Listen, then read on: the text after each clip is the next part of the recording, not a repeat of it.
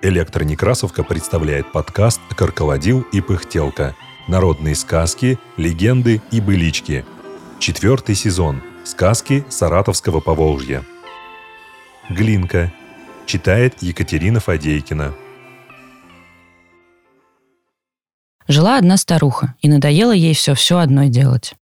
Эх, никак глинку себе смазать, все помогет что-нибудь сделать. Пошла старуха во враг, принесла себе глины, размочила, обмазала себе глинку, посадила ее на печку, она сохнет.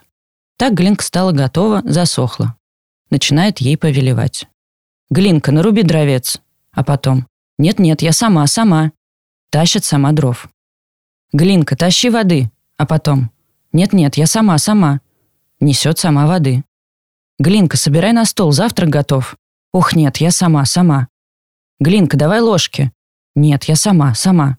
Подала сама. Старуха села, позавтракала. Глинка не с места, налила мыть посуду. «Глинка, мой посуду». «Нет, я сама, сама». «Глинка, давай мыться». Поставила ее в корыто, стала ее водой поливать, а она вся у ней и растаяла.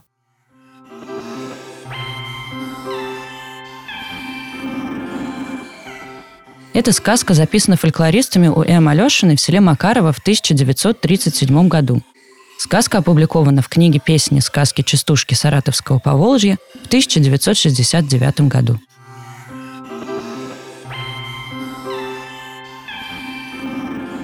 Над подкастом работали Илья Старков, Екатерина Фадейкина, Инна Маркова, Анатолий Соломатин. Все сказки из нашего подкаста можно найти на сайте «Электронекрасовка».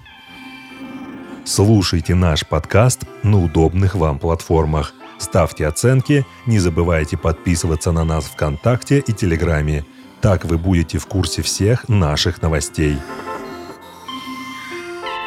Библиотека имени Николая Алексеевича Некрасова. Москва, 2024 год.